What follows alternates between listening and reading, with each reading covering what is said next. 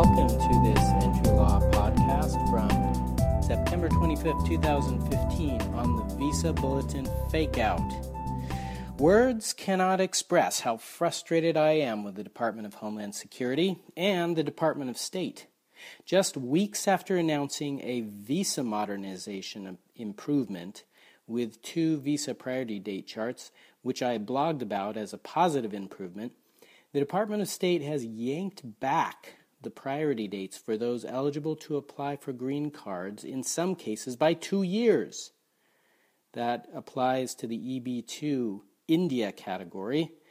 They've moved the date back from July 1st, 2011, all the way back to July 1st, 2009. It's an outrage.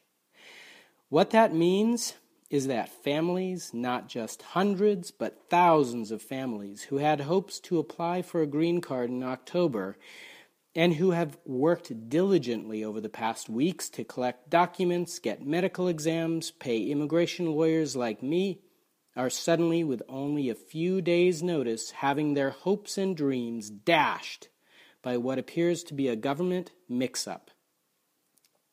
By far and away, the most frustrating thing is that this very thing happened before.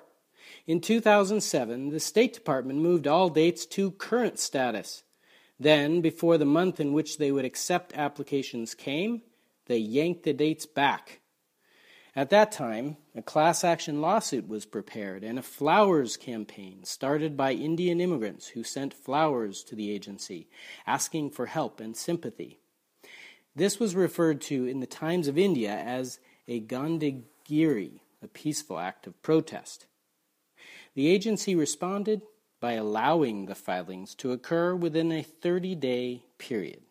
So, the protest and public outrage was a success in 2007.